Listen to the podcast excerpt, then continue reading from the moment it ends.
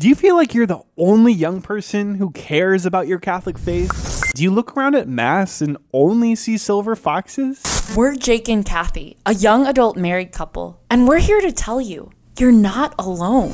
That's why it's time to get Truth Pops. You're going to get a podcast designed specifically for you, a young adult Catholic in a pop culture world. The countdown is on for Truth Pop.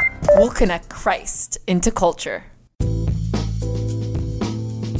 The show that brings you in where the magic happens. Welcome to The Writer's Room.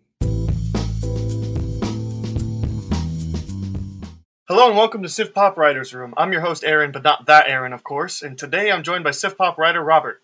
Hello. Hey, how you doing today? I'm doing great. Thanks for having me back on. Of course, man. It was a great time having you on last time, and I'm excited to talk about more goats with you today. But uh, we write for SifPop.com, provided you with movie reviews, best ever challenges, and other interesting movie related articles. Breathe, Aaron. Okay. So make sure you check out the website sifpop.com to keep up with those. We have a great show for you this week. We're going to start off here in the pitch, which is now. That's great. We're on schedule so far. Can't promise too much after that, as always. Uh, we'll soon move on to the coming attractions where we'll give our thoughts on what's coming out soon, and then we're going to go on to our SIF topic this week, which we're going to be doing goats again. We're going to be talking about the good, the bad, and the ugly in Dead Poets Society.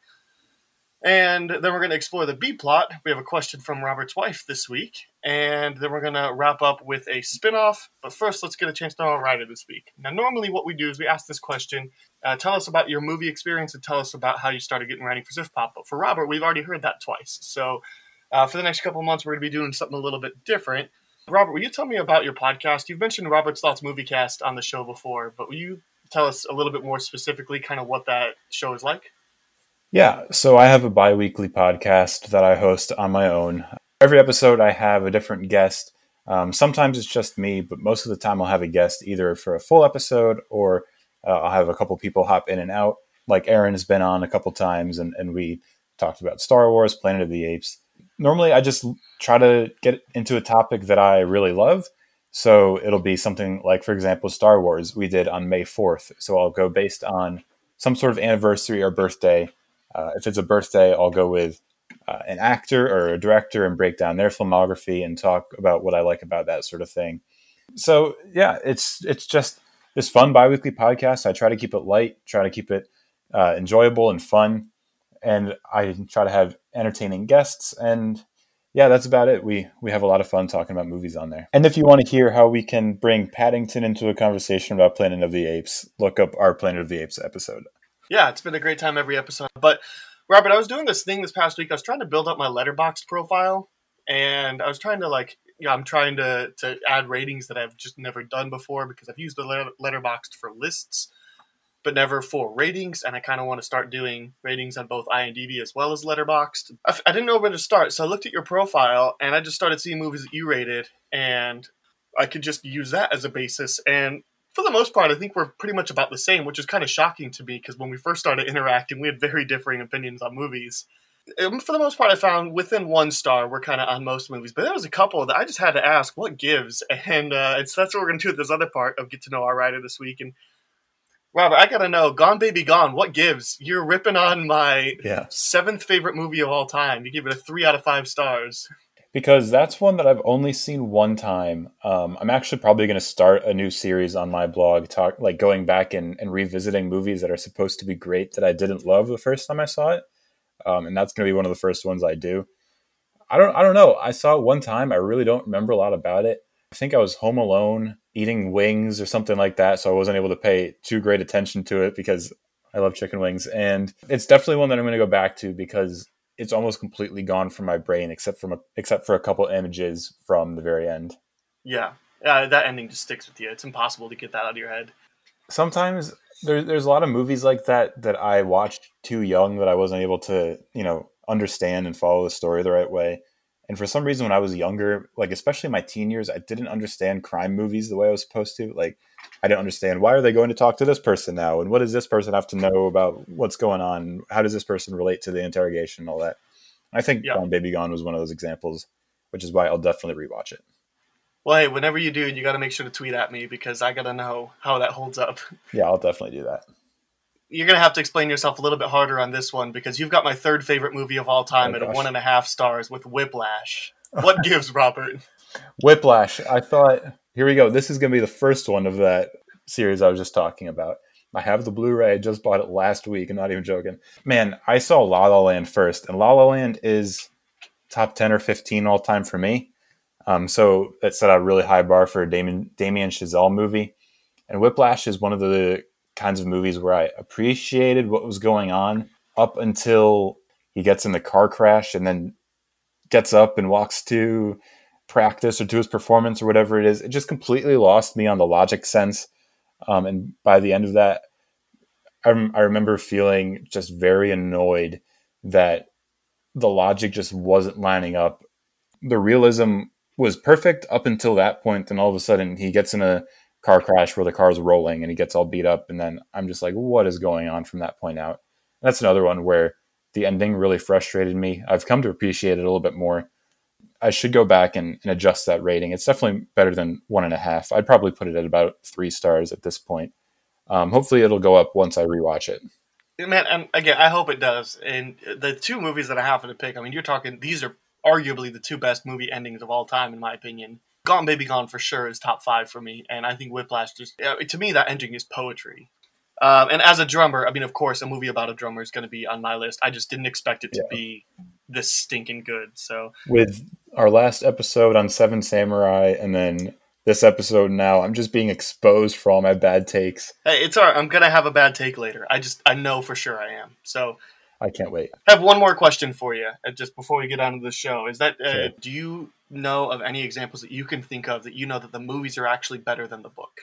I might actually go ahead and say Lord of the Rings. Um, it's kind of odd how often I'm able to bring up Lord of the Rings on almost every podcast recording I do, but I just finished The Fellowship of the Ring literally today, and the book was better than I remembered. I only read it once in high school, but I still think that the movie is better. It's like splitting hairs because I think they're both ten out of ten for their own uh, for their own mediums, but I I just prefer the film of Lord of the Rings better because Tolkien can kind of get sidetracked explaining, you know, histories and and uh, landscapes, whereas he should have kind of kept that sort of stuff for the Silmarillion instead of Lord of the Rings, in my opinion. Right. Well, and also, you know, it takes you three hours to watch Fellowship of the Ring versus A month to read the book.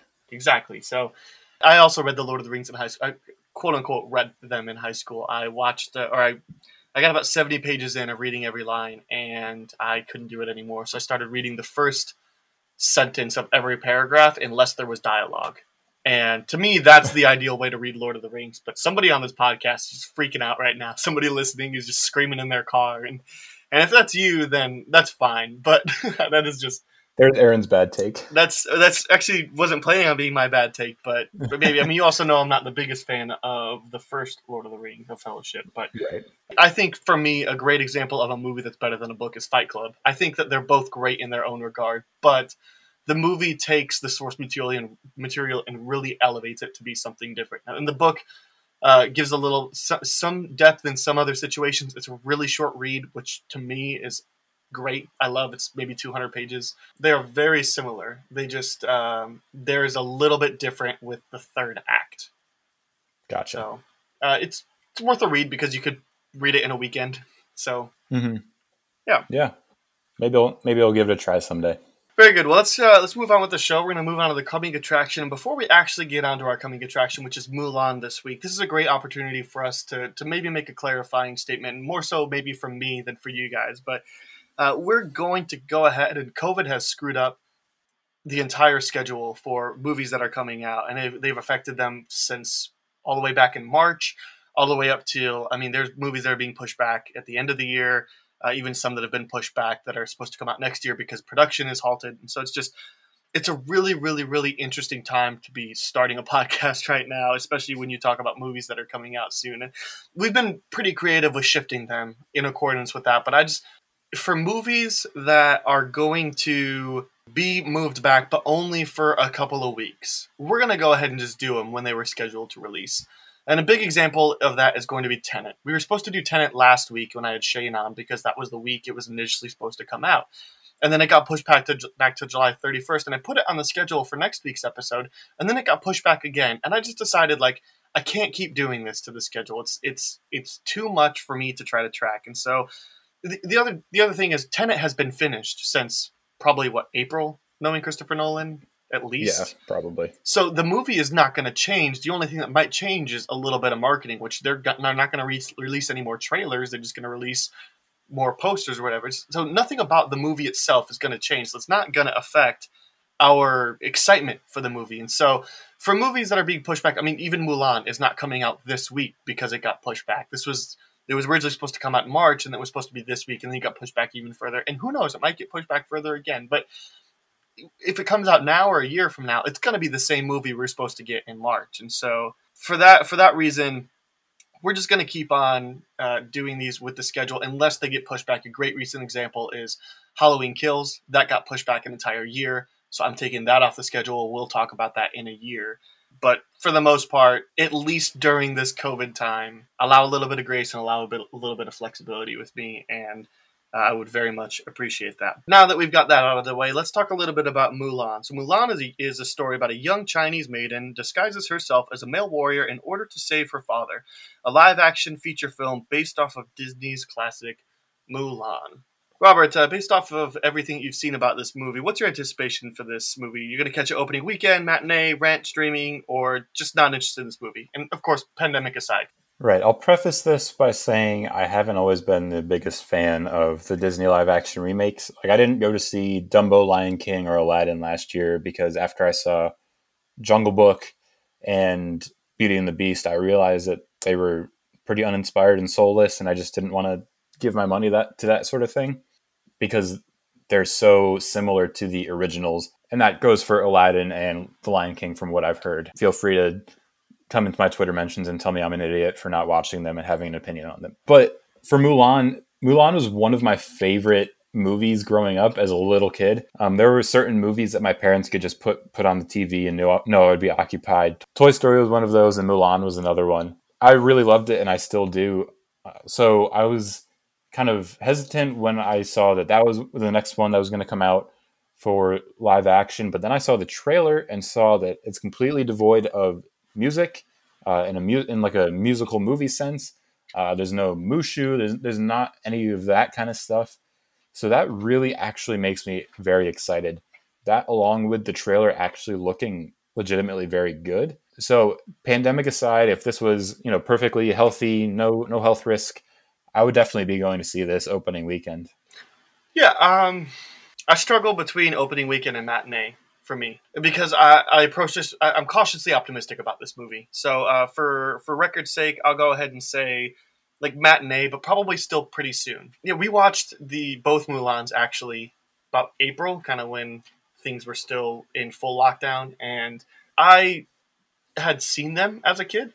Uh, at least the first one. I don't think I'd ever seen the second one, which you don't have to, but my wife really likes it for some reason, and it was better than I expected. But still, a five out of ten is not great. so right, yeah. This came out in 1997, uh, right? 98. 98. Okay, so I was three when this came out, so this would have been kind of right up my wheelhouse. I'd seen the movie a couple times, enough to know the basic plot structure, but I don't. I didn't remember any of the songs, which is a travesty.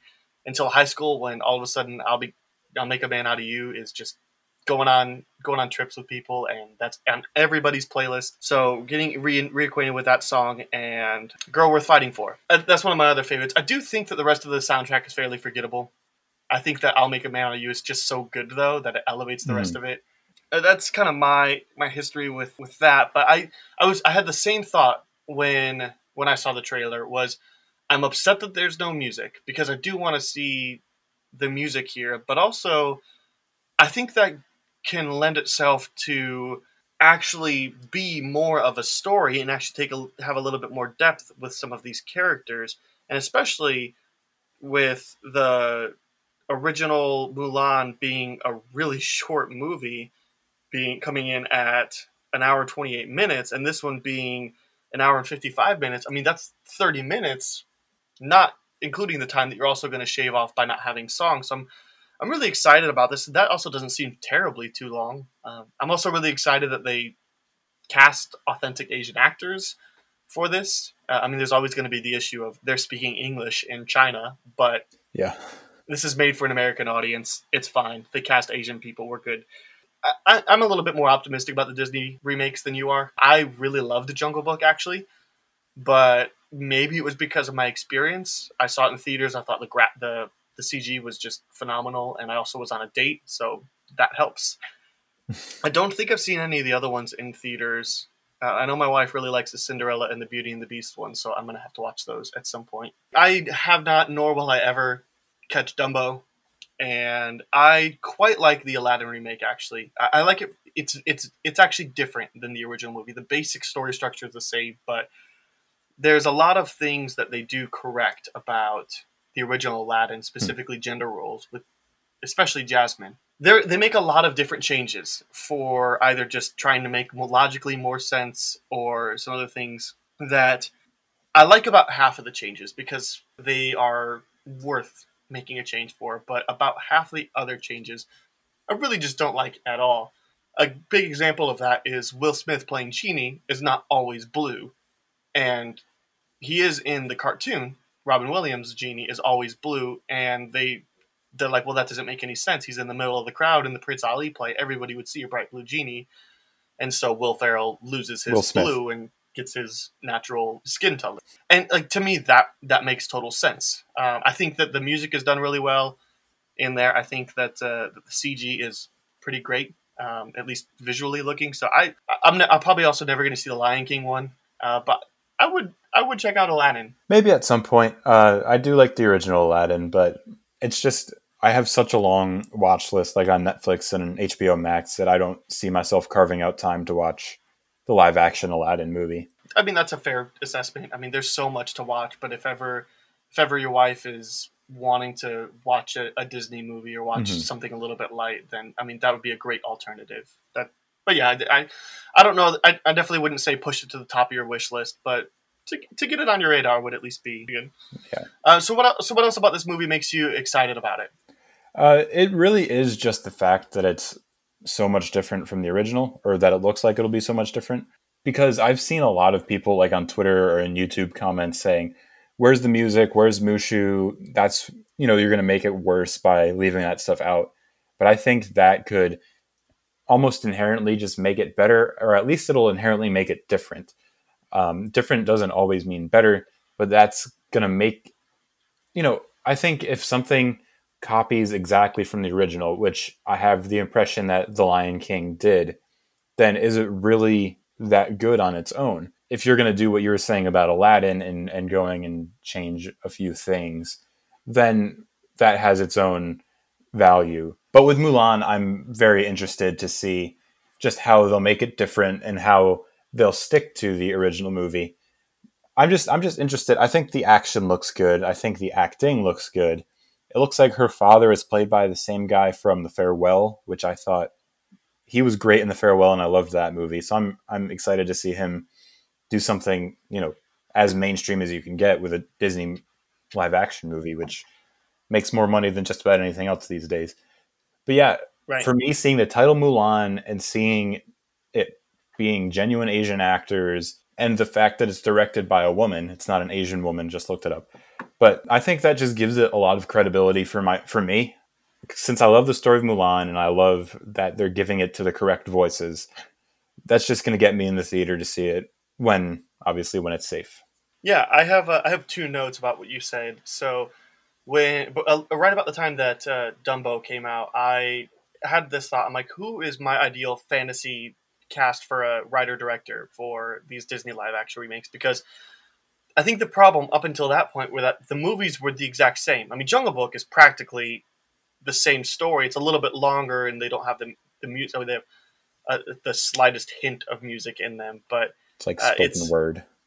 Yeah, exactly. And uh, but who who is my ideal to, to to cast a different vision of this? And I can't remember all the things that I said, but I said I really want to see Damien Chazelle do the Great Mouse Detective, and my personal favorite is I want to see Quentin Tarantino do the Brave Little Toaster Goes to Mars, and um, and and that actually got brought up on Sif Pop Weekly uh, right about the time Dumbo came out, and they said, "Well, actually, I, I I like the idea of your question, but I also don't think it's right because I mean." Tim Burton as Dumbo, uh, doing Dumbo, is exactly what you're talking about, and that's just a travesty. So I think that this is the right direction. I think that this is a good way to to bring them in a little bit more serious light to show that they can be different stories than the movies, uh, than the original movies, and especially because they have to understand who their audience is. And I think if they understand their audience is sure it's going to be kids, but I think there's probably a bigger market for the people that are about our age that grew up with this movie and can know it back and forth. That they want to see something different, and Lion King is proof of that. Which I mean, box office is not proof of that, but uh, but critical reception, audience reception. I mean, sure, it made a billion dollars, but that's because people were going to go take people to see The Lion King, no matter what happened. And I don't know. I think this is a step in the right direction. And also, you were talking about the cast. Yeah, I mean, there's one big draw in this movie for me, and that's Donnie Yen because mm-hmm. I'll watch anything that he's in, and I, I absolutely love him. I think he's amazing in the Ip Man movies, and he's my favorite character in Rogue One. So I'm I'm here for Donnie Yen. Uh, I think the whole cast look good. there's a lot of people that I'm like, oh, I've seen them before. Oh, I've seen him before too. I, I don't know these people by name necessarily, except for Donnie Yen. But um, but I had a I had a really good time. Uh, seeing uh, there's Jet Li in there too, but he's completely unrecognizable as the Emperor to me. Yeah, I didn't realize he was in there. I'm excited to see what they do with that. The other thing I'm really excited about, there's four screenplay writers for this movie, you know, give or take, and two of them don't really have any experience. Uh, and then there's Rick Jaffa and Amanda Silver, which we recently talked about as the screenplay writers for Rise of the Planet of the Apes. So that to me is a big pro because, as we talked about on that podcast, I I think that that movie is really special. I think it's not my favorite of the trilogy, but I, I think that there's a lot of heart in that movie Rise of the Planet of the Apes is a great job of an example of a movie that evolves from the source while still remaining true and intact because Rise of the Planet of the Apes was exactly what the Planet of the Apes franchise needed. That, that gives me a lot of encouragement for Rick and Amanda Silver being on Mulan as well. And the director, you talked about her a little bit earlier. I don't recognize her for any from anything, but she did The Zookeeper's Wife, which I know is held in high regard. It's been on my list. I don't know if it's on HBO anymore, but it used to be and so it was on my list for a while, but I I haven't gotten around to it. Yeah, I haven't. Oh, I actually did, I have seen one thing that she directed, which is Whale Rider, uh, and that's a really good movie. It's an indigenous movie about the Maori people who live in New Zealand. I had to watch that in a like a cultural film class uh, in college, and a lot of times those movies are just kind of like four hours long. We watched them over a couple class periods, but that one was actually really well done um, so I I think that's a good, you know, a good resume for her. And you were just talking about Rick Jaffa and Amanda Silver. They also wrote Jurassic World, the first one, but not Fallen Kingdom. Okay. And I think Jurassic World, the first one, is it's solid. I don't think overall the Jurassic Park franchise is that great, apart from the original, which is an all timer. I would agree. I think uh, Jurassic Park is or Jurassic World is solid enough it doesn't do to the same heights what they did with Rise of the Planet of the Apes, but I think it carries that same idea that you were talking about. Well, there was also a little bit of more distance from the Planet of the Apes movies than True. there was. I mean, Jurassic World and Jurassic Park Three are only like ten years apart, maybe mm-hmm. at best. But I, I, also, man, I I turned off Jurassic World the last time I watched it because it had been a while since seeing it. I, I don't personally think it holds up as well for repeat viewings. But I remember I really loved it in the theaters, and I think I saw it two or three times in theaters because I was with a, just a bunch of people that wanted to go see it in different groups, and you know, you know, college. Mm-hmm. I, I, remember really loving it at the time, but I maybe it's because I knew every beat. Maybe it's because you, are right. It doesn't it doesn't hold a candle to to the original Jurassic Park, and none of the movies do. But yeah, I think overall, yeah, it's a really solid movie. And yeah, I think overall it gives good hope for Mulan. Just having, yeah, I think that's a good writing team, a good director. I like the indigenous cast. I think uh, there could be a lot of good in this Mulan, this Mulan remake, and I'm pretty excited for it. Honestly, yeah, I'm about the same. I don't. I don't think I have anything more to add. Uh, I think your thoughts are my thoughts exactly. So, do you have any other thing you want to add before we move on? Yeah, our thoughts are probably similar, apart from the fact that this was my favorite movie, one of my favorite movies as a kid. So, I have that history while you don't, but we we have similar ideas about it now. Hey guys, we've got to talk about Manscaped for just a little bit, and here's why this is super, super important. This is your last week to order Manscaped products with our discount code. So if you've been on the fence about getting some products, now is your last chance to do so with our discount code. Now, if you haven't heard, Manscaped is the best in bodies grooming. They offer precision engineered tools for all areas of your body, especially the sensitive ones. I've gotten to try and have told you about all their amazing products, so let me just send a reminder for you guys. The Lawnmower 3.0 is their third generation electric trimmer with ceramic blades to avoid nicks and irritation that come from traditional trimmers. Lawnmower 3.0 also comes with length guards, a charging stand, a 90 minute battery, an LED light that illuminates where you're trimming, and a 7000 RPM motor that's really quite quiet. With the Lawnmower 3.0, you'll really never need another trimmer or razor for your body again. But it's not just the lawnmower that they have. They also have the Crop Reviver, which gives you an extra spritz of freshness, which is perfect for when you get off of a day at work. And the Crop Preserver is an anti chafing deodorant that is the saving grace for hot summer days like now. For real, I use this product nearly every day. They also have anti chafing boxers, which is my favorite pair of underwear that I own. And they have a new cologne that I was fairly skeptical about since I already have a cologne that I really love. But I really like this one as well and got some more because I feel like this is more of an everyday one. I tried using their body wash slash shampoo as well, and while I'm not going to continue using this as my shampoo because I have one that I really love that also helps me with my thinning hair, uh, I am going to switch this as my. I have already actually switched this as my regular body wash because it really is that good. All their products are made with active pH balance for you, the chemistry in your body. Uh, it has aloe vera, so it leaves you with a soothing sensation, and honestly, the smell is just really good. You can even get a travel bag made with some really nice leather, perfect to carry all of your body grooming needs. And lastly, you can bundle up all these products together in different packages that all feature something special, such as clipper sets or uh, fun mats for, for shaving on to gather up all the hair. It's just a, a lot of fun things in these bundles. Uh, T-shirts are in some of these bundles. Uh, so just their bundles are really great. Guys, I love these products so much that I'm going to keep getting Manscaped products even after this promo expires. So, uh, I, I, like I told you, I've already switched over to my, that as my new body wash. Um, I really like the Crop Reviver and the Crop Preserver. Uh, I am going to keep on getting blades to change out my blades on the Lawnmower 3.0. Uh, I've already ordered another pair of boxers. I've already ordered another cologne bottle.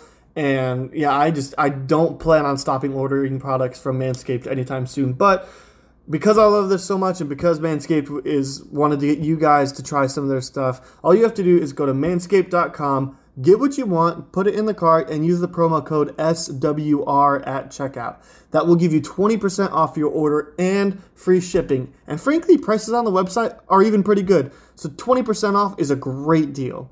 That's 20% off and free shipping at manscaped.com with promo code SWR. But now let's get on to the show and dive back into our SIF topic. Well, it's time for us to talk about the SIF topic. This time we're talking about some goats because always that's what's going to be happening when Robert's on the show. We've got two movies for you this week. Uh, one that Robert had seen that I had not, and one that I had seen that Robert had not, which is typically going to be our format that we're going to strive for. Uh, and we're going to start off with a movie that I had seen that Robert had not. Dead Poets Society. Now, we talked about these movies being ones that we want to be released before we were born, so 1994 or earlier, and are typically held in really high regard, might even say the greatest of all time. Dead Poets Society released in 1989, so it definitely does clear that. I couldn't find anywhere to stream it if you're interested in watching it. By the way, we should also start off by the saying for this section, really for the whole podcast, always, we're not going to worry about spoilers because we mm-hmm. have to talk about spoilers for some of these things and frankly a lot of these movies are 30 40 years old so i can spoil a 40 year old movie and not feel bad about it. So spoiler warning if you're really interested in seeing any of these take a pause. But i couldn't find anywhere to stream this one. Doesn't mean it's not available to stream somewhere it just means i couldn't find it. Came out 1989 synopsis is maverick teacher john keating uses poetry to embolden his boarding school students to new heights of self-expression this movie has an 8.1 on IMDb, which, by the way, is number 216 of all time. It's a 79 on Metacritic and an 84 on Rotten Tomatoes. It won the Oscar for Best Original Screenplay.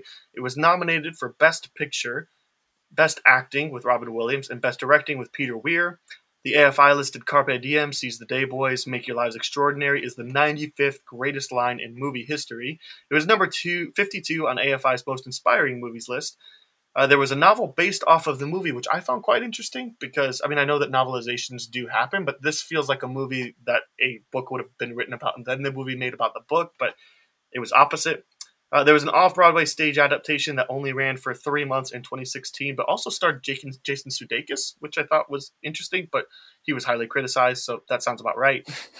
and after Robin Williams' death, many took to social media to make their own "Oh Captain, My Captain" moment. So, Robert, before we get into what you thought about the movie exactly, explain yourself. Why have you not seen this movie yet?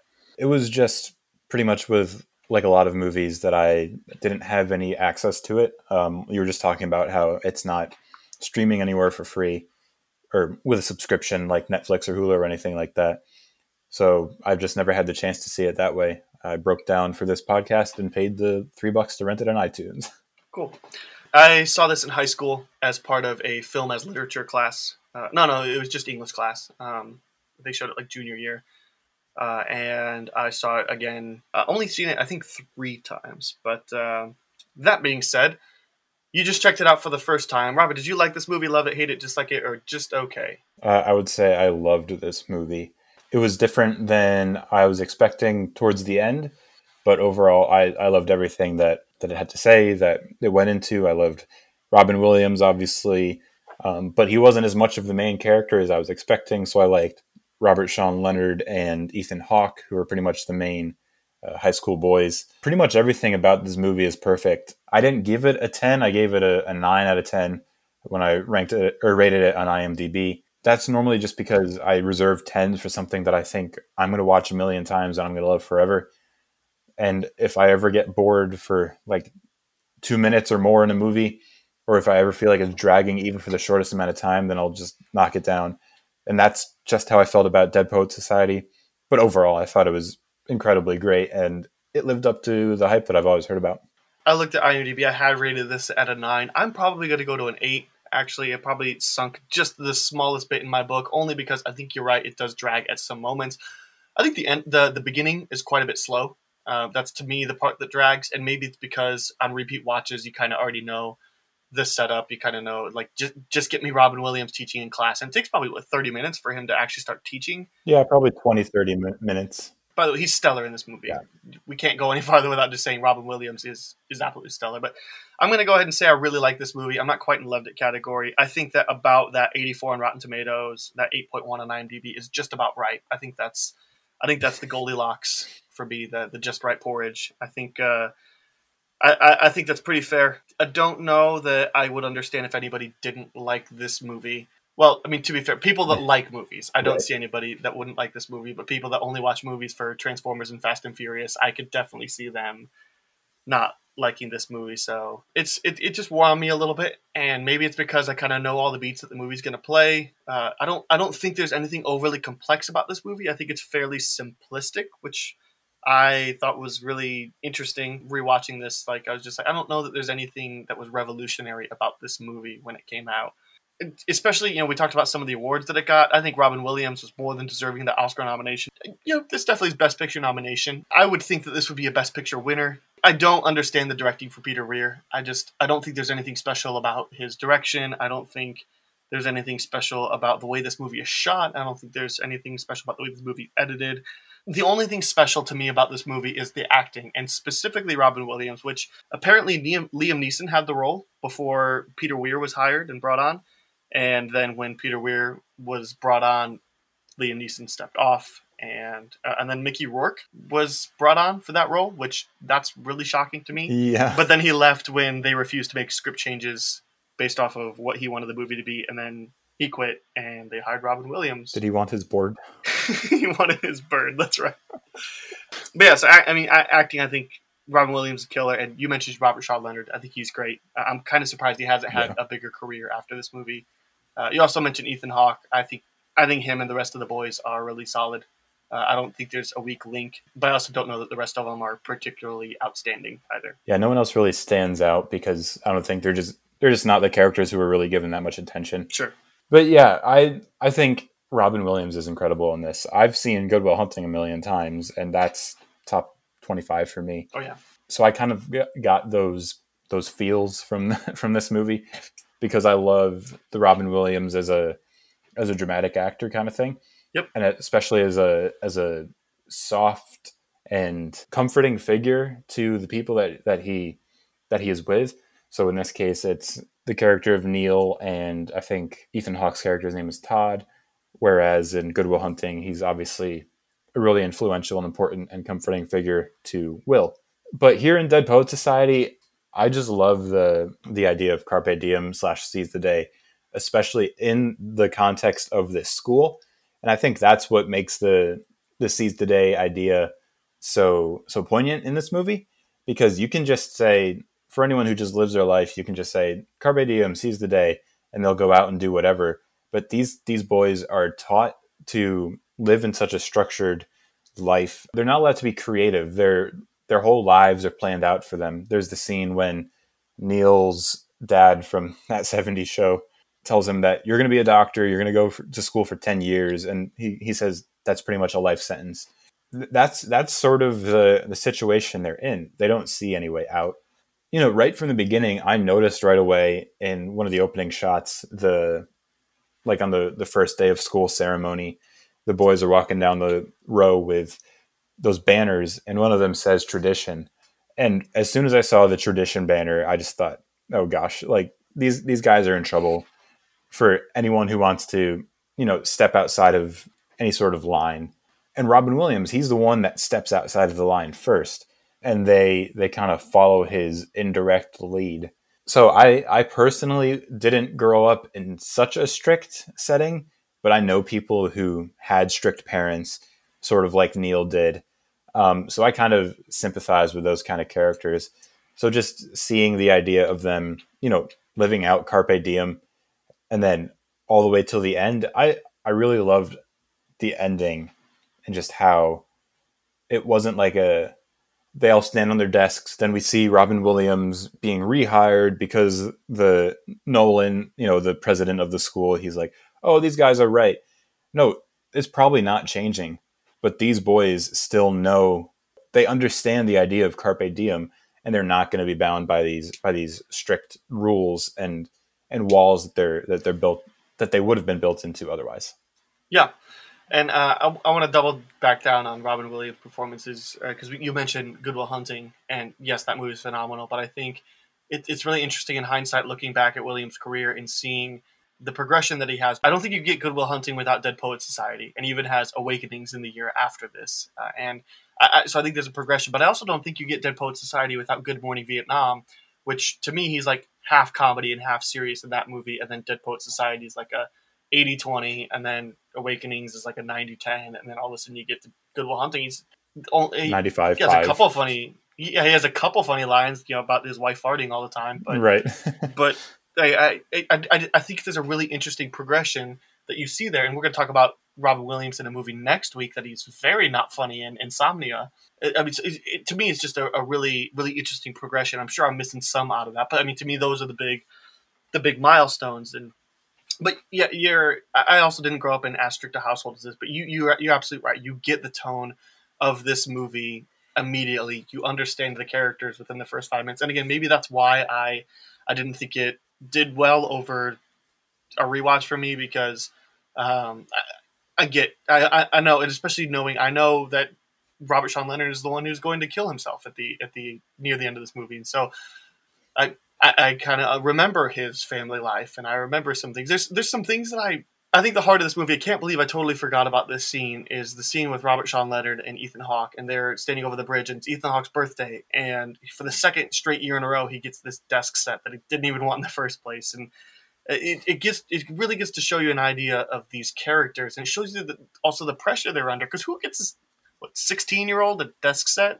Right. The the dad from that 70s show. But you mentioned him, and he's he's really good in this role. He's playing Eric Forman's mm-hmm. dad without the comedy elements, and uh, and he's also again third watch of the movie, but it's the moment where he's he goes into the office to find his son who has just shot himself. It's and I don't blame the actor. I completely blame, blame the director. There's a really stupid cheesy shot right there where it does like a like a slow mo, and then it does like a little bit of like a uh, like a fade with the colors, and then it just cuts to like it does a stop, like a freeze frame, and it's just like, and then it whites out. It's just, it's the like it. I think I'm gonna have to completely disagree with you Okay. there. Seeing this for the first time, I didn't know Neil killed himself or anything. The only thing I knew about this movie going in was Carpe Diem and that they stand on their desks. So seeing that scene when the music started, when Neil, you know, takes off his shirt and he has his costume from the play, I realized that there's like a 95% chance this is going to end the way that it does end. I was hoping that it wouldn't, but it did, obviously. I think just that buildup of the music, just everything being so morose, and then finally, this man who doesn't seem like he has any care or any thought for his son's well being apart from, you know, making his parents proud. It kind of shows that it's all just a facade that he built up. He's pr- putting up walls inside inside his own mind. Probably do- isn't doing it intentionally, but once he sees that his son is dead and that he's never, you know, every implication of your your child dying, I think that all just comes flooding on top of him in that moment. And I know your problem is with the directing, but in his mind, all that just all of a sudden in slow motion. He's not. He has to process what's going on, you know, at the snap of a finger, but it happens slowly because he realizes everything that he's done wrong that led him to this point and you don't see him after this moment. So I, I, really do feel like all of a sudden he just knows that it's his fault. And now that he hugging the body and all that, it, it just it really it really it, it hit me pretty hard. So yeah, sorry, I'll have to disagree with you on that part. I think that worked really well. But maybe again that's because it's my first time seeing it. But I, I really do think it was done well. To me, it just felt cliche and retro and like just very 1980s. And I mean, sure 1989 yeah I, I, get it but to me it just it didn't hold up very well that's the one thing in this movie that i really thought kind of that's the one thing i thought about this movie that i would change but um, this was a really interesting watch for me for a movie because i felt all three times i feel like this feels like a book on a screen and you know, i talked a little bit about how there was a book that came after this but i to me there's not much about this movie that really screams a film to me this screams like this, this feels like somebody wrote this book and I'm watching this book. Does that make sense to you? And did you have a similar feeling? Uh, it makes sense, but I don't think I had a similar feeling because it kind of just reminds me of any sort of drama, like any sort of personal drama like this. Um, so just to go with the Good Will Hunting example, I guess you could say the same thing for Good Will Hunting because there's not a lot that is like super cinematic about that. Like he he writes on the on the chalkboard and you see that sort of thing, or see him riding the the train but a lot of it in both these movies a lot of the emotion comes from the dialogue and i think that's what you're getting at with it feeling like a book but maybe it's just because i prefer the medium of film over the medium of books but i don't think i would have gotten the same emotion from a book especially with how robin williams performs his, his role yeah and i guess th- this could get into my one negative about the movie it's that Robin Williams isn't in it enough. I felt like he was so magnetic every single time he's on screen yeah. because you just want to hear more of what he has to say. Like what brought him to the point where he was able to carpe diem. Like I wish we could have learned a little bit about that because otherwise I love the impact that he has on the kids. And I know overall that's that's the point of the movie is the impact that Keating has on uh, specifically Neil and Todd. But overall, it's maybe to the movie's detriment that Robin Williams is so good when it's trying to focus more on the kids that I wish there was more of Robin Williams. But if it wasn't for him and the way that he performs the lines, like specifically the scene when when Todd is is up there performing the the poem that comes to his mind, like in the moment, Robin Williams just gives such a genuine like I'm so proud of you for doing this. That I knew you had this in you I just think Robin Williams makes this movie a movie. Yeah, I think that's an amazing scene. I think that that's the exception. Williams's character. You're absolutely right. But I don't know. To me, I just I just thought this, also this movie has no right to be as fascinating or as interesting as it is, uh, and it's it's entirely because of the characters, it's entirely because of the actors, and it's mostly because of Robin Williams. Because uh, any second he's on the screen is definitely part of that seventy percent that I'm really paying attention. But um, I also had this thought coming through my head: is do you think, let's say Mickey Rourke was in this movie instead of uh, Robin Williams, or perhaps even Liam Neeson, which I think is a better actor than Mickey Rourke. Uh, and uh, definitely more suitable to this role than Mickey Rourke. But let's let's say it's it's one of those two. Do you think this movie is as remembered and as high regard, or do you think that this movie is lost in 1989? Like, I, I to me, I thought without Williams in this role, this movie would be kind of like the King's Speech, where everybody loved it at the time and nobody's talked about it in 10 years. I think it would be somewhere between those two extremes. I don't think it would be as loved as it is because, like we've been talking about this whole time, I think Robin Williams makes this movie what it is. But especially if you put Liam Neeson in there, who the last 10, 15 years of his career has, has been franchise action movies where pretty much there's a Liam Neeson cinematic universe. But before that, he did a lot of like dramatic stuff. Yeah. Specifically like The Mission or uh, Schindler's List. Yep. He he has that ability. So I think if he was the one over Mickey Rourke, I think maybe it would be remembered 85% of the way it's remembered now. Um, okay. Because I still think, you know, the idea of Carpe Diem and all that, like I talked about at the very beginning of our conversation on this movie, I think that idea in this context is so poignant and so perfect. But yeah, Robin Williams makes it what it is. So I see where you're coming from with the question.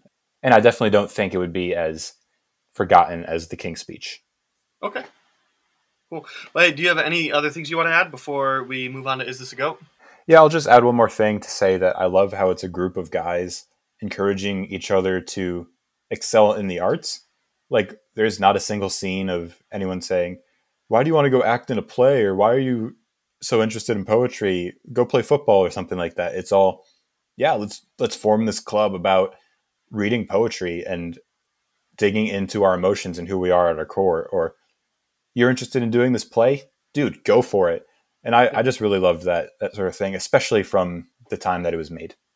Yeah, I, I totally agree with that sentiment. The the only character that I feel maybe has a little bit of that sentiment in him that like you know why would you go do poetry is the uh, uh, I can't remember the character's name, but he's the one. He, he's the he's definitely the clown of the group. He brings the saxophone to the game for one time. Mm-hmm.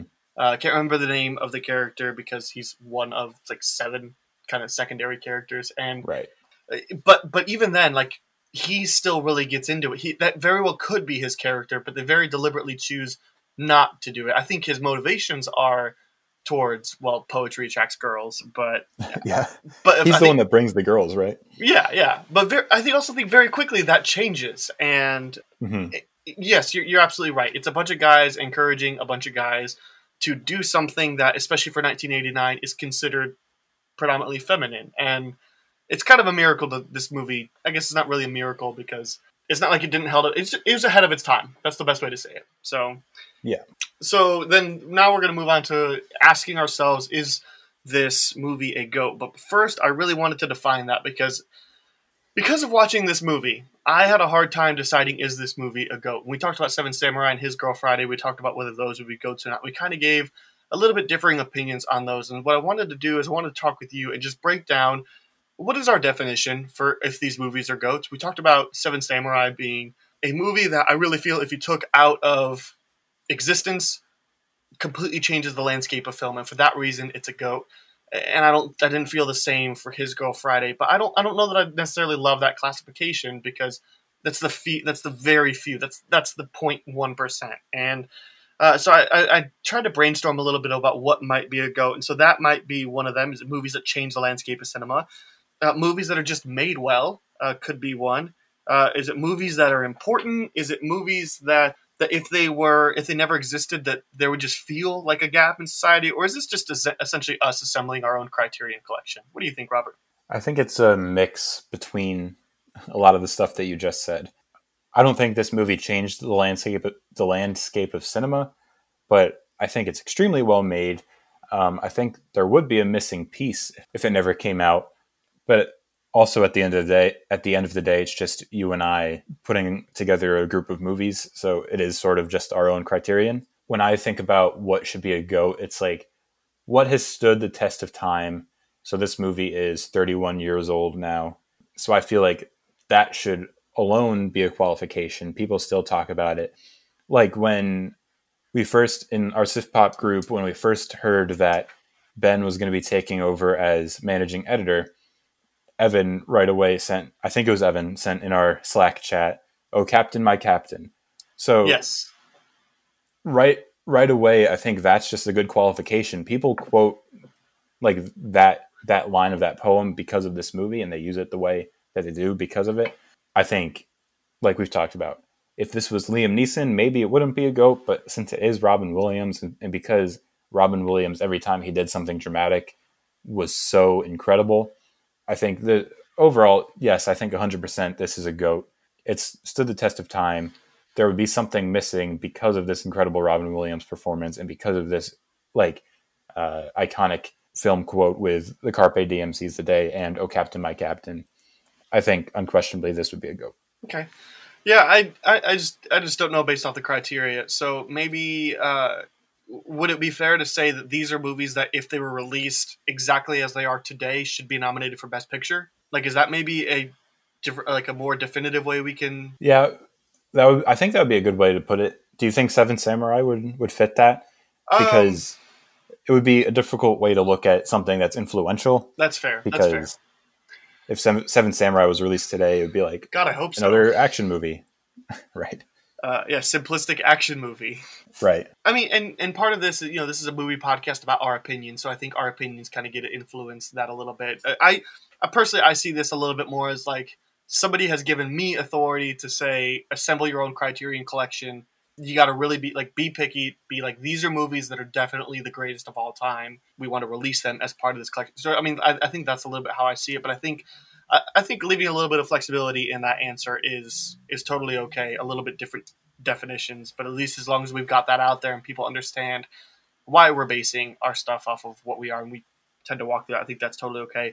So it's kind of if we wanted to give someone a long list of movies to watch if they wanted to get into movie history, would said movie get onto that list? I think yeah, I think that's a pretty good part to to help judge whether whether a movie's a goat. I think, but maybe I think that's part of the puzzle. So Sure. anyway, uh, with with all that said, uh, I think that this story is a goat. I think Robin Williams' performance is a goat. I just don't think that this movie is a goat. I think it's I think it's really good. I told you I liked it a lot, and I le- definitely loved it more when I was when I first experienced it. I just I don't know that I would put this in the 100 most definitive movies of all time. And I again, I really I really love it. I just I'm not recommending this over Seven Samurai or it's not about doing over something. It's just again, I think the story is an amazing story that is a go. I think the performance is great. I just don't know that the movie as a whole to me is quite there. This is right on the border for me. So ask me again in a week and I might say, yeah, 100% just like you. But uh but again, this is just our opinion, and that's all that matters, right?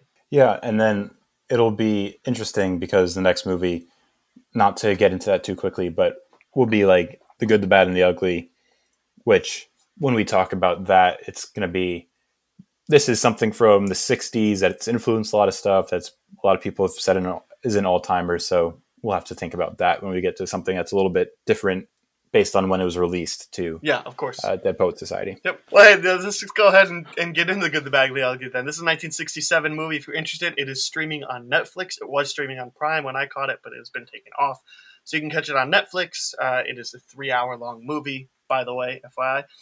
Uh, primarily starring, uh, Clint, I mean, Clint Eastwood is the headliner, but he doesn't have the most screen time, actually. But synopsis for this movie is a bounty hunting scam joins two men in an uneasy alliance against a third in a race to find a fortune of gold buried in a remote cemetery. A couple fun facts about this movie is an 8.8 on IMDb, which is the ninth highest rated movie of all time, a 90 on Metacritic, and a 97% on Rotten Tomatoes. This is number 78 on Rotten Tomatoes, 100 greatest movies of all time, and uh, it is on Time's list of 100 greatest movies of the century. Quentin Tarantino said that this is the best directed movie of all time and the greatest achievement in the history of cinema. And a sequel was actually written for this movie that takes place 20 years later and has Tuco chasing Blondie's grandson for the gold. Clint Eastwood was interested, but Sergio Leone, the director of this movie, didn't want to continue the Man with No Name story any further. And one final note is that this is Sif Pop Weekly host Andrew Ormsby's favorite movie of all time, which Robert reminded me of that that this is an important piece of the story's this film's legacy for us. So since this is the movie that I haven't seen, I've got to explain myself, and it's primarily just I tried to watch this once, I got about half hour in, and turned it off. I just don't like westerns, and also that to be fair, that one time that I turned it on, I was not paying attention to it. I put it on in the background because of like when am I going to find three hours to sit down and watch? And it was the director's cut, so it's three and a half hours. When am I going to find time to do this? Well, how about while I'm unpacking boxes and whatnot? And I just no, it was not a good idea. Um, but I just I don't like older westerns. I love newer westerns. I, I love 310 to Yuma, the James Mangold version, and the the Coen Brothers True Grit, and um, the I mean Logan to me is a western. I I really like modern westerns. We we talked about Magnificent Seven. I like that one. Okay, the new one. I just I don't know. I, I don't like older westerns at all, and that's why I never actually saw this movie in full. What about you, Robert? When did you first see it? A few months ago. It was another the same thing as pretty much every classic that I that I've missed is that I was just waiting for it to come on streaming and it popped on Netflix, so I watched it. And to give it a rating, I'm teetering on super high side of liked it slash low side of loved it, just because I think this movie is great. If it wasn't for this music, maybe it wouldn't be as great. But overall, it's just an incredible movie. Yes, it is long, but it kind of just sets you in this world and, and makes you a part of, of this story um, as Blondie, Tuco, and Angel Eyes all go after this this money buried in a cemetery. I think, yeah, this this movie is just incredible, just because of the mixture between Clint Eastwood, the direction between Sergio Leone, and the music from the now late Ennio Morricone. Yeah, I this is going to be that one thing that I said I'm going to lose some people that like me. I think this movie is just okay. I'm right. I'm right in the middle of five stars out of ten. Oof. I know, and I, I really wanted to like this movie, and I just, I just didn't. A lot of it is for. Well, anyway, we'll just start talking about the movie then. I, I don't know if this originated that uh, that that classic the the whistle the woo or if or if that was like I'm pretty sure it did. I, I think Yeah. it did as well. Uh, I mean, especially since this is 1967. But I mean, to me, that like that is absolutely iconic. And so, the, I mean, the score is iconic, and it's it's definitely one of the best scores that there has ever been. Absolutely. And yes, this movie is long. You mentioned that, but to me, it really feels long. It really feels like five hours, not three and a half. I felt this movie was longer than Seven Samurai, and it's half an hour shorter.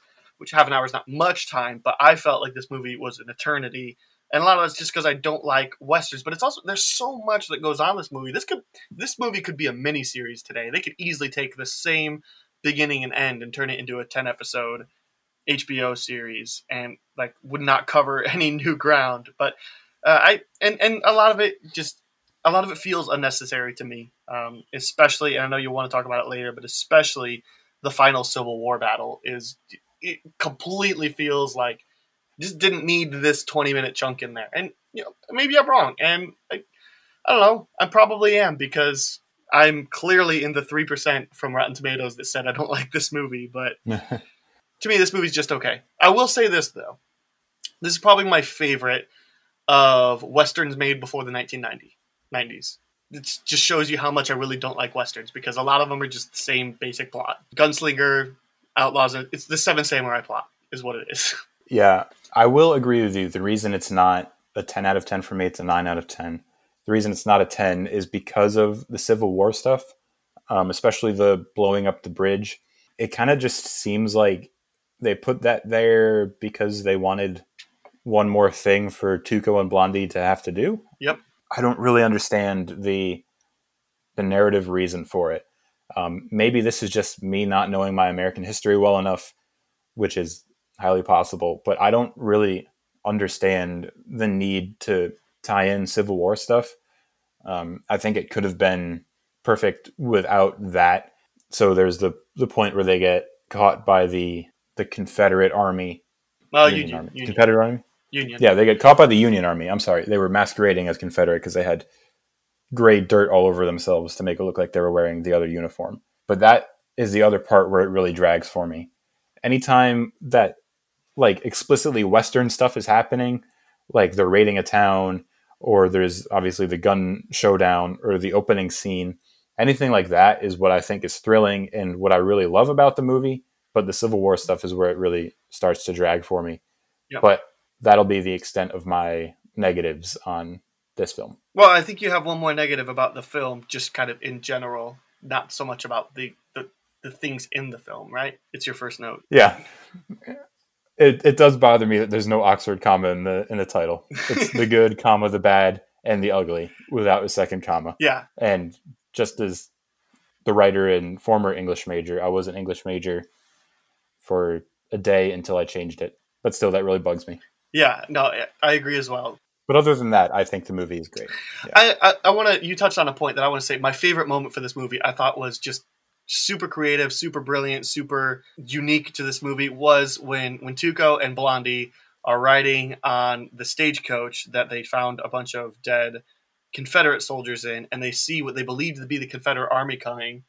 And they they start Tuco starts shouting about "Viva la Confederacy" and just getting really all up in arms about that. And then as this as the soldiers approach, one of them takes his glove off and starts hitting his sleeve, and you can see they're just covered in dirt. They're not actually Confederate soldiers. They don't have the gray uniform. They have the blue Union soldiers, and that's of course then they then they get taken to POW. I I, I love that moment. To me, that's a that's a ten out of ten. That's a really special moment. Well, this movie is actually really hilarious, I think, because there's the one scene towards the end when when Blondie is reading that note where it calls them idiots, and then Tuco's like, "What does it say?" He, he said, "It calls us idiots. It's for you." And it's like there's a lot of really funny moments like that. I love the the comedy that comes in this movie that you don't really I, I didn't really expect going in the first time. I yeah. I, I I would share that sentiment. I thought uh, I thought this would be a pretty bleak movie, especially with the way that the the first half hour goes. But it's it, it has some of those really fun laugh out loud moments. And going back to to the title of this movie, it's called The Good, the Bad, the Ugly, and they also like make sure to tell you who is who. It's not one of those things that you have to figure out as the movie goes along. I think it's really interesting that Blondie is a good character when like objectively he's he's not like from the start of the movie all the way to the end. I mean, sure, he's our protagonist, and he's the one that, out of all three of the characters, he's the one that I want to see succeed the most. But he's making a living being hired by outlaws to collect a bounty and then free them before he's actually hung, and then go to the next town and do the same exact thing. Like that's the only morally good, uh, objectively morally good way I see of doing that same scenario is making the agreement with the outlaw, but not rescuing him. Like I, it's just to me, it's funny that they call this a good guy, and he's, he's not. Yeah, and that's actually one of the things I wanted to, tou- to touch on because I think you're supposed to think about that idea because the whole movie is about greed and about a lawless society with the North and the South, brother fighting against brother. That's the whole, the famous way to describe the United States Civil War.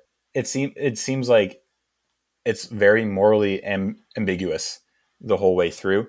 Um, so in this specific context, which is different from our current context, the way that our American system should be, maybe Blondie is the good, while Tuco is the ugly, and Angel Eyes is the bad. Because Angel Eyes is the one who's objectively his whole thing is to go out and collect bounties by killing people. Tuco, he's just kind of rascally. He goes out and he's always messing with people. He was ready to just leave Blondie to die until he found out he knew where the money was, the two hundred thousand dollars. And Blondie, yes, he does do what you were saying by freeing the outlaws, but I think he's the only one with some sort of moral center, or at least the moral center that's closest to what we would deem to be that in our present moral and ethic code. So I think, yeah, the, the movie it's asking you to think about that and do exactly what you're doing. Say he's called the the good, but he's not Superman. You know, he's not incorruptible. Sure. So what does the good mean in this context, and what can goodness and badness, for lack of better, more descriptive terms, mean in our situation with a society that's upheld that upholds a specific set of moral ideals. Sure. Let me let me ask you while we talk about these three main characters. Who's your favorite? Uh, probably Tuco, honestly, just because he's most fun. I would say the same exact thing. I think uh, again, Blondie's a character I want to root for. I want to win, but Tuco is the most entertaining out of these three. I love watching him. Yeah, but I do think all three of them are great because, like you said, Blondie is the one I'm rooting for, and Angel Eyes is a great bad. I, I kind of root for him in the same way that I root for the Joker. It's just like he's such a good villain that I want to see him do villain stuff, if that makes sense. Yeah, you're talking about Joker and Suicide Squad, right? Yeah, of course.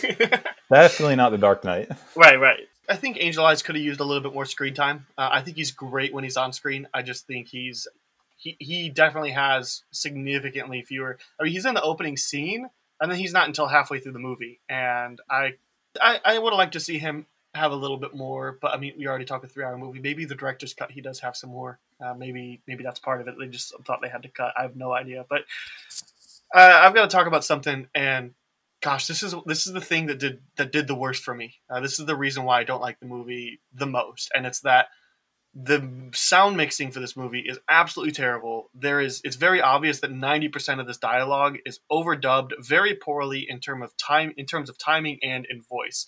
Uh, especially the, the the Union commander at the very last Civil War battle they have. His voice is way too deep to be that person. It's it's distracting and annoying, and his his lips don't match at all. And I I guess I, I guess before I make a definitive statement saying I hate that, this is Sergio Leone an mm-hmm. Italian mm-hmm. director. This movie was not filmed in Italian, was it? That's what I'm not sure about because I personally just give it a pass because of the fact that it's a spaghetti western and that it came out in 1967 and that is just kind of how it is. It really doesn't bother me that much.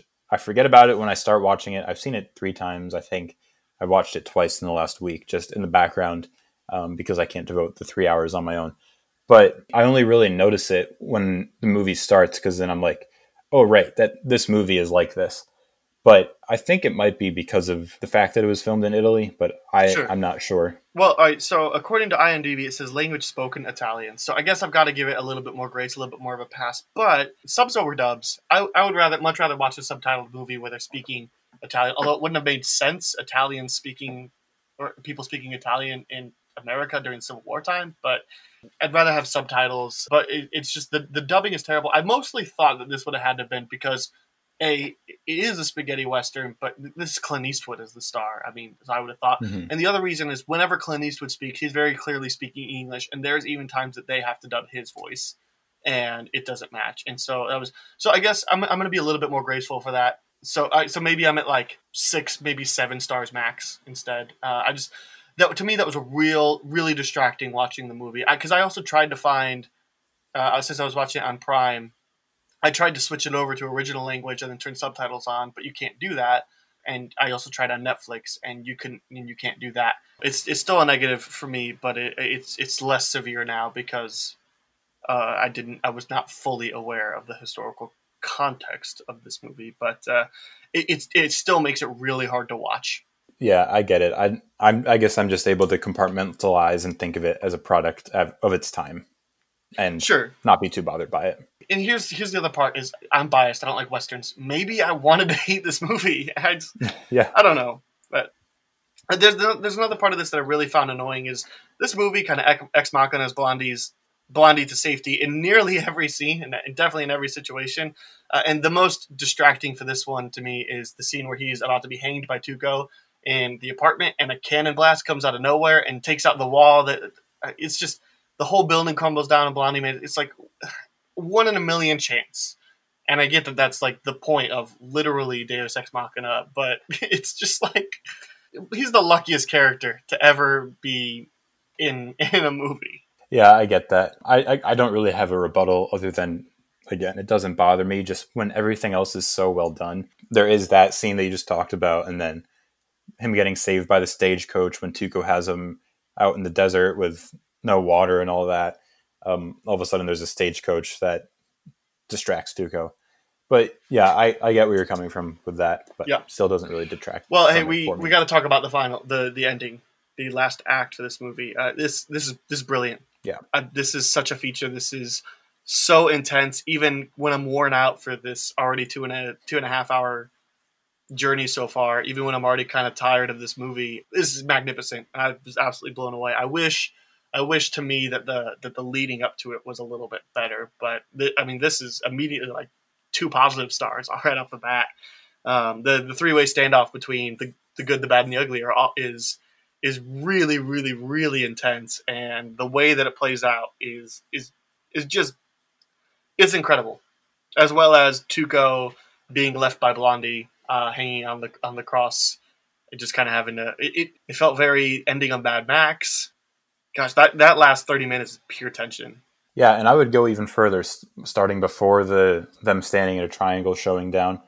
It's when Tuco is running around the the cemetery, the graveyard, and this is where I think the music is most important because I honestly think this movie would not be as great as it is if it isn't for the if it wasn't for the music being so incredibly perfect in this last half hour. Because you see Tuco running around in circles for about 3 to 5 minutes. And imagine if the music wasn't up to that or if there was no music in that scene. It's just like all right when is this guy going to stop running around in circles and find the grave that he's looking for? But i'm so invested and i feel like i just have tunnel vision to the screen because of the music. It just feels like it's taking over my whole world and encompassing me in this this movie and being like all right what is going to happen? And then from there leading up to the showdown as it cuts back and forth to their faces, their hands, their eyes. Again, it's like three to five minutes. That if the music wasn't so perfect, I think it would be less tense because I, I just love how at the very end, before they finally take out their guns and shoot, there's like a third of a second cut on their eyes, hands, face. It, it just like goes so quickly and it just builds up because it's like starts with the slow shots that linger for a second and then those shots they last less time until the very end when they're going bang bang bang bang bang cut cut cut cut cut. I just love how that all builds up all the way to the end. Um, if i don't know if there's a greater ending. Uh, you were talking about great movie endings with whiplash and uh, gone baby gone but i really don't know if there's a greater last 25 to 30 minutes in a movie than than in this this is top three at least uh, for greatest last acts. I mean, I'm also a really big fan. I think *Glorious Bastards* final act is is just perfect. That too. And I, I'm sure I could name a couple off, couple other that if I thought about this beforehand. But yeah, absolutely, this is uh, this is one of the one of the top three best final acts man, I wish I wish I liked the rest of the movie as much as I did this. And also, I want to go back to the legacy section where Quentin Tarantino called this movie the greatest cinematic achievement of all time and the best directed movie of all time. And I, I just don't I just don't see it. Part of it is I understanding this movie came out in 1967. Like I like I do take that into account, but I still don't know that I see Seven Samurai came out before this, and to me, that's a more competently directed movie. And uh, to me that I I can understand this the same statements being made about Seven Samurai. I don't see those same statements being made about this movie that came out almost 15 years later.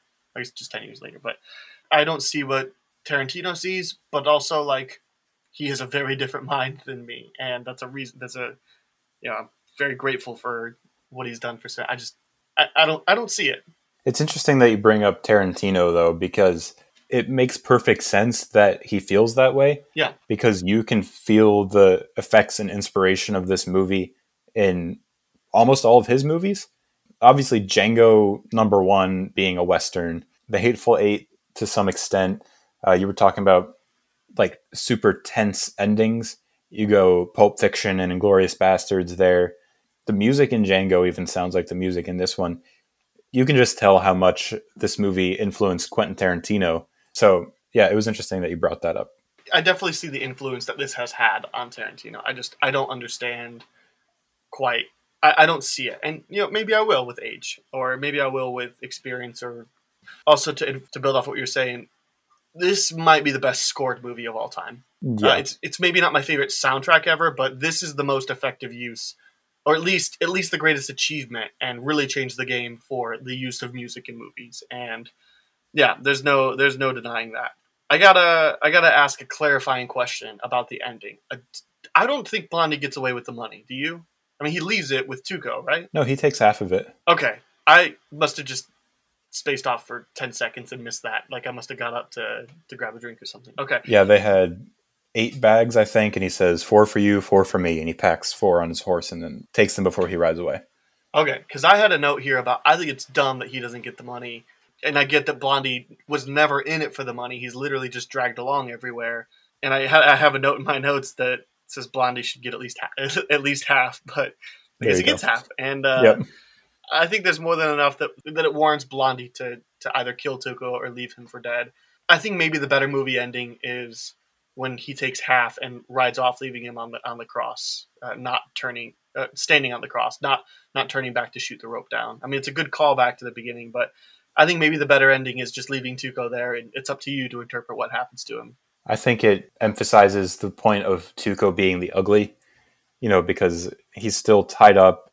The only thing he's just not on the noose anymore, but he's all tied up with his hands and feet, and he's still just going crazy, yelling, "You son of a!" And then the, the music comes in before we can find out what he says. But I wonder what he says. yeah, I think it's just emphasizing the re-emphasizing the character traits of each character because at the very end it again gives the title cards of the good the bad and the ugly because the good is blondie getting away on his horse with the money um, in this situation that's good. The ugly is tuco tied up with the money but still trying needing to find a way to get out of the ropes all on his own in the middle of nowhere in a cemetery. And the bad is angel eyes dead in a grave with no one there to mourn him and the grave not being covered in dirt. So he's just pretty much lying in a hole. It's not even Right. technically a grave yet. So it's it's saying you know the consequences of being each of these kinds of persons. So the good you get away for being good. The ugly it might get you what you want. So tuco gets the money but he's not like in a perfect situation where he's running away on a horse the way blondie is. And when you're the bad your ultimate demise is just going to be going after money and nothing else at the cost of your own life and the lives of others around you. Yeah. So I think it's a, it's a perfect ending that emphasizes the title of the movie and what the three titular characters have been the whole way through. Yeah, uh, I have I have one more thing that I'm going to say, and then I'm just going to let you gush on anything else you want to on that movie. I think, given our conversation and giving some clarifying questions that I had to ask, I'm going to change my rating of this movie from "it's okay" to I'm on the low side. I liked it. Uh, I'm still not going to go anywhere near as far as saying I really like this movie or I love it. Uh, but it, it some it, the clarifying questions about the sound mixing and the ending uh, make me feel a little bit better about the movie. Talk about some of the themes. You know, I'm reminded of some of the good things. I really like the story. I just I still think three hours is a bit excessive, and uh, I, still don't like westerns very much. So I, I'm I'm gonna change my rating to I liked it. I'm more probably on like a maybe like a seven out of ten at this point. Awesome. That's what I'm gonna say. And I, man, like for however- however long you want, you just gush on whatever else you want to talk about this movie because I know you really like this movie. No, yeah, I think I I don't really have anything else specifically to gush about because, like I said, I I really loved the beginning, the build up, just like setting the stakes of of Angel Eyes killing that family and then going to the guy and telling him the information and then killing him anyway. It just shows that this guy's bad, Yeah. you know. And then Tuco is just so much fun the entire way through. And then, like we talked about, Blondie is a, is a good protagonist, even though he's got no official name. And then again, it's just this. If the Civil War stuff wasn't there and it maybe was a little bit shorter, uh, I would think it's absolutely perfect and it would be one of my favorite movies ever. But I still do think it's very, very great, and I still do. I, I think I would say I love it just because the music is so incredible. Um, actually, this whole time we've been recording, I've had the the music in my head because I just watched it earlier today. It's just everything about the score. If it like like we've talked about, if it wasn't for the score, I don't think I would love it as much as I do. But the score is a part of the movie, and it makes it just so so great. Yeah. Yeah, that's all the gushing I have to do. I love this movie, and if you're like us and you haven't seen it yet, I think you should go watch Okay, it. So you so you're definitely in the firm. This movie's a goat category. This movie's a goat. This movie's a nine out of ten. Yeah, absolutely, it's a goat. See, here's the reason why I wanted to clarify. I, I do think this movie's a goat, not because I love it, but because you, it's so influential, especially with the music. Even though I didn't personally love it, this has had such an impact on film history that there's no denying that this movie is a goat. Um, so, uh, even though I like Dead Poet Society more, and I said I'm probably just teetering on not, I, yeah, I this movie's a goat. and I still think it's watchable and able to be appreciated as a movie outside of the the context of its influence. Just because, like I keep saying, I was able to watch it and love it a few times now.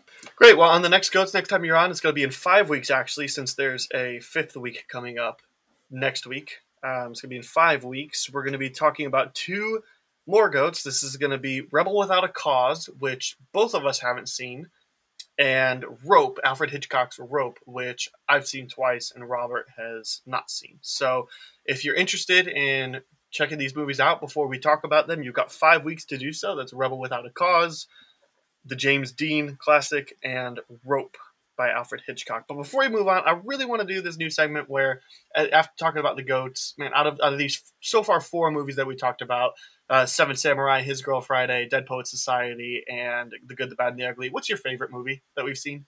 My favorite, I would have to say, is Dead Poet Society, just because I feel like that's the one I might watch the most times going forward, and that's kind of how I my biggest criteria for a favorite.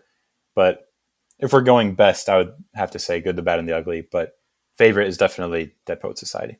Yeah, I'm uh, I'm gonna go with Seven Samurai for this. I think I probably will watch Dead Poet Society more times than any of the movies that we've seen so far. I mean, His Girl Friday is really fast paced and electric. I mean, I might wind up watching that one, especially it's relatively short, coming in about 90 minutes. So, and Seven Samurai is just and Good, the Bad, and the Ugly so far just sometimes chores to to sit down and find three and a half hours to watch a movie, which Yeah.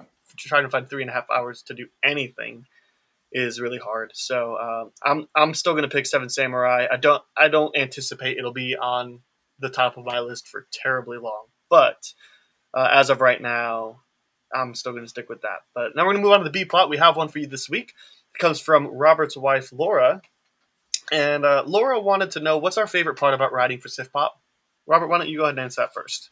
I think my favorite part about writing for Sif Pop is easily the friends and connections I've made. Yeah. Um, because I write for a lot of different places. I write for myself. I write for other websites, but I've not made friends the way I have at Sif Pop. I wouldn't be a regular guest on this podcast if it wasn't for our ability to connect with other people through Sif Pop. I wouldn't have gotten as into writing for Sif Pop if it wasn't for the connections, if it wasn't for people like you and Ben and Blake just being so much fun to pick on each other with uh, movie opinions on Twitter and all that kind of stuff. Yeah, it's definitely the connections. And Aaron Dicer, Papa Sift, he, he's set up a really good place to find community and friends. Yeah, I com- I completely agree, and uh, it, it, that's my answer as well. Is the is the people, and I'm gonna I, I'm gonna give a lot of that credit to Blake because Blake sort of assembled that. And yes, Aaron Dicer also gets a lot of credit, but uh, but to Blake for Blake being the managing editor and setting up the Slack channel for us that we get to to talk amongst ourselves. I mean, the Slack has been dramatically helpful for our community, and so that's just been something that I really love being a part of. But before this, if I, I was tweeting about movies uh, and you know, some people that follow me on Twitter, frankly, half the people that follow me on Twitter probably don't care about my movie opinions. But when I started writing for Sif Pop, my my Twitter feed really became primarily for writing about movies, and uh, this this podcast wouldn't even exist without Sif Pop. And um, Right. it's just been really good getting exactly like making good friends like you and Ben and Blake and uh, and even some some new writers have joined the team recently. I'm really excited to kind of see how things are going to happen and. But it's just been a, such a cool time. I mean, even talking with some of the people on the podcast. I mean, I, I'm really the thing I'm most excited for is to keep on talking with people like Shane and and Dexter, which have both already been on the show, and, and with Frank, and kind of getting a little bit more of a uh, of an actual conversation going. I'm I'm really excited. I'm I'm really excited to see how the podcast affects us as a whole because now all of a sudden you can you can see and you can hear Frank and Dexter and Shane's and Roberts and Beth. Like you could hear these guys talking, and we got Alex and Caleb and Chantel and Alice from Australia as being on. Like this, I mean, to me, that's just so cool. Yeah. So and also also I really love bantering back and forth. Uh, I gave Blake a little bit of hard time towards the end of his run, just because there'd be movies that when he would assemble the best ever challenges, I'm pretty sure him and Aaron both finalized the order that they should be in. But I I often gave him crap for putting my movies at like six or seven. I'm like, look, I'm I'm not saying it needs to be number one, but like I wrote for the Lookout, Joseph Gordon-Levitt. And Jeff Daniels, and I was like, "There's no way this is number six. I petitioned for it to be moved to number two or three. Just having fun with that. So Yeah. that's just been a it's just been really definitely my favorite part of writing for Sif Pop. And it's even introduced us to people that aren't directly involved with Sif Pop. Yeah. You know, like uh, Jonathan Watkins or Josh Childs. You know, they don't do much on Sif Pop itself, but I still interact with them sometimes on Twitter, and and it, it's a lot of fun just giving me a larger voice and just more connections for friends that I wouldn't have other otherwise uh, known or met. Yeah, absolutely. So now we're gonna move on. We got one last thing for you. Thank Laura for her question, by the way. But what before we go, what is one thing in pop culture that you want to tell everybody to watch or to avoid? So you saw what I put down here at the beginning, but you didn't know if I wanted to tell people to watch it or avoid it. Man, I, I hope it's watch. Yeah, it is. When Spike Lee's The Five Bloods came on Netflix, I wanted to watch a few more Spike Lee movies before I went and watched it, uh, because at that point I had only seen Do the Right Thing and Black Klansman. I've since watched She's Gotta Have It and Inside Man, and I still need to get to The Five Bloods. But I really liked She's Gotta Have It, um, but I really loved Inside Man. That's an all star cast that doesn't get talked about a lot from Denzel to Clive Owen, Jodie Foster. It's got Chiwetel uh, Ejiofor. It's got it's got a lot of people, and it's obviously a Spike Lee directed movie. He's more well known for movies like Do the Right Thing or Malcolm X or Black Klansman, which deal heavily with social issues, which is which are all great, and I understand. But I really loved the way that he did just a, a bank heist movie. Just everything about it, I really loved it. Yeah, so I, I want people to know watch Inside Man. Yeah, and Inside Man is my favorite Spike Lee movie. I haven't seen them all. Uh, I haven't seen She's Gotta Have It, but Inside Man is just such a great movie. And I mean, apparently the theme for this week must be movies that have terrific endings because man, the last five minutes of Inside Yeah. Man are electric. So It's also my favorite Spike Lee movie. While, while I think Do the Right Thing and Black Klansman are probably better, like we were talking about earlier, better versus favorite. This one's definitely my favorite. well, and also better and more important. Yeah, Also, I yeah, think Black Klansman sure. Do the Right Thing are also definitely more important. Yeah. But I think Inside Man is just terrific. All right, I'm going to talk about a movie, and I, but I know you've seen it, Robert. So I'm telling the listeners, I really want you to see this movie, and I know you've seen this because you had it rated on Letterboxd as I was going through your list, and Gotcha. it's one of those movies I'd never heard of when it came out. And this was like peak of me knowing everything about movies coming out. Never heard of this movie when it came out. And I've started seeing it recently because this talk about a stacked cast. Uh, I'm going to talk about Short Term 12. Oh, Short Term 12 is written and directed by Destin Daniel Cretton, who most recently did Just Mercy. He wrote and directed that movie as well.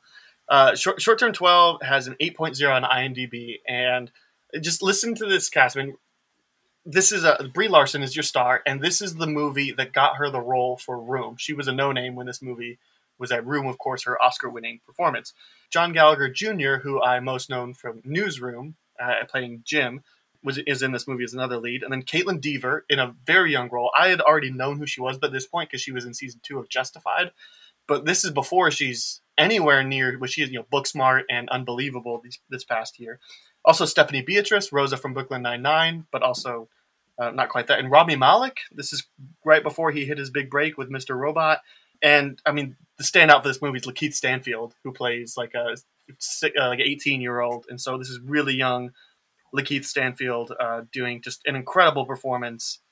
Man, I I loved every second of this movie, and, and so I, I kept on seeing this because I would see John Gallagher Jr. Well, what else has he been? And I really want to see him. Or I looked up Stephanie Beatrice. What every single one of these actors, this is in their IMDb's like top four known for, and it's just. I haven't even told you the, story. The story is short term twelve itself is a residential treatment facility that navigates the troubled waters of the world of troubled youth, uh, 18 and under, and a 20 something staff. I mean, Brie Larson, John Gallagher Jr., uh, Stephanie Beatrice, Rami Malek, they're the staff. So it's these people, at least two of them, definitely spent time in short term 12 at a youth and have their issues. And a lot of their issues are resurfacing. This is a really emotional movie. It's really hard to watch at some points. It's got some moments that will devastate you. And it's just, it's raw, is probably the best way I can put it. But also, like, there's a couple moments that really made me laugh there's a couple moments that are really wholesome and sweet. This movie just will make you feel a lot of the emotions. It's currently available to stream on Prime for free, or if you don't have Prime, you can go to Vudu and check it out for free with ads. Might be available other places. I don't know. And I, I bought the Blu-ray for seven bucks because I want I loved it that much. I was like seven bucks. That's a no-brainer. So short term 12, 10 out, 10 out of 10 for me. Yeah, I, I completely agree with everything you said. This is the movie that I like to point to when people unrightfully kind of knock Brie Larson's acting ability because it seems like these days it's popular to hate on Brie Larson for some reason, maybe just because Captain Marvel wasn't very good. But yep. if you look at this and Room, she is a great actress. And then she, before that, was like doing supporting stuff. She's even on a few episodes of Community. Wasn't she in Scott Pilgrim, I think? Yes. And uh, I like her in Kong Skull Island. She's also in uh, Spectacular Now, which I really like with Shailene Woodley and Miles Teller. She's she's just really good in that small kind of role. So if you keep her out of like the big tentpole Captain Marvel slash Avengers and look at her dramatic work, she is incredible. On my podcast, here's another shameless plug. I like to ask new guests what are three movies that you can tell me to help understand your tastes.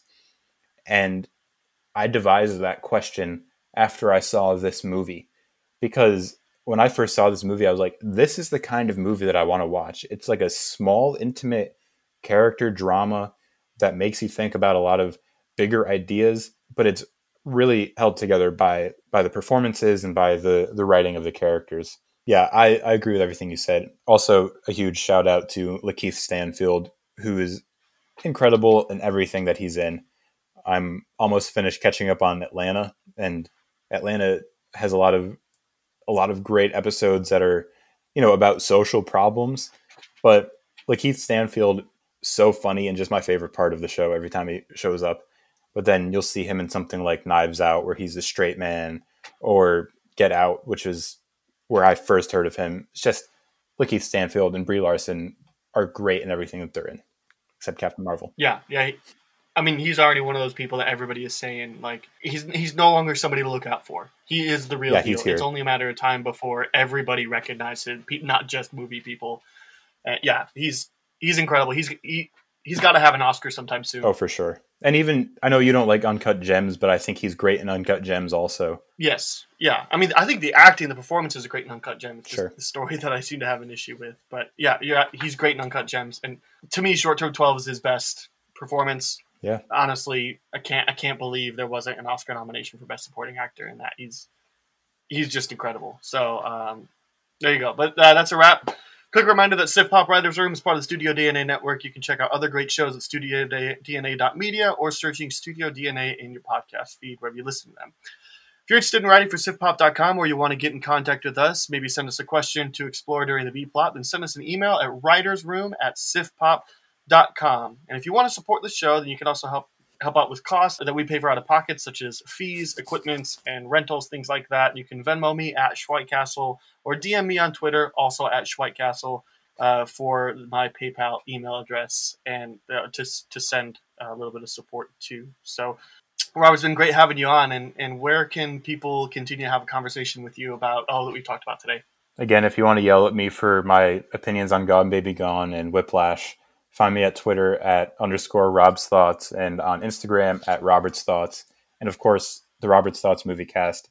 Uh, the day that this episode drops, I'll also have an episode of that with my friend and fellow podcaster Anthony Watkins talking about Christopher Nolan's filmography. So check out check out my podcast. I have a lot of fun on there. Awesome. Uh, great to have you on the show again. Uh, really appreciate having you. Thanks for taking your time. And uh, we'll see you in five weeks for a new episode. Can't wait yeah, but until then, uh, back to the writer's room for us.